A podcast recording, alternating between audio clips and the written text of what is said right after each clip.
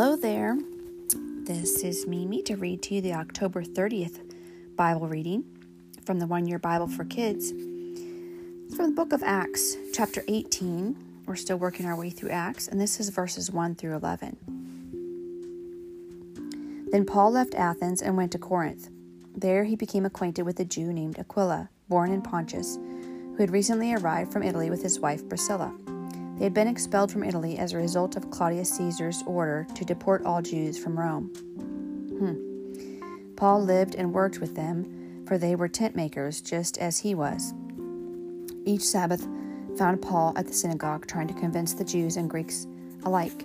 And after Silas and Timothy came down from Macedonia, Paul spent his full time preaching and testifying to the Jews, telling them, The Messiah you are looking for is Jesus. But when the Jews opposed him and insulted him, Paul shook, Paul shook the dust from his robe and said, Your blood be upon your own heads. I am innocent. From now on, I will go to the Gentiles. After that, he stayed with Titus Justus, a Gentile who worshipped God and lived next door to the synagogue. Crispus, the leader of the synagogue, and all in his household believed in the Lord.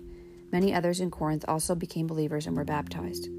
One night, the Lord spoke to Paul in a vision and told him, Don't be afraid. Speak out. Don't be silent, for I am with you, and no one will harm you because many people here in the city belong to me.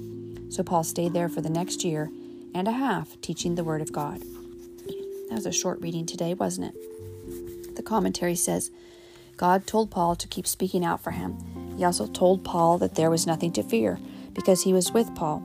There may be many times in our life when we are afraid to speak out for God, but God tells us that we have nothing to fear. He is our protector and He watches over us. Remember this the next time you are afraid to speak up for Jesus. The question today is what should we remember when we are afraid?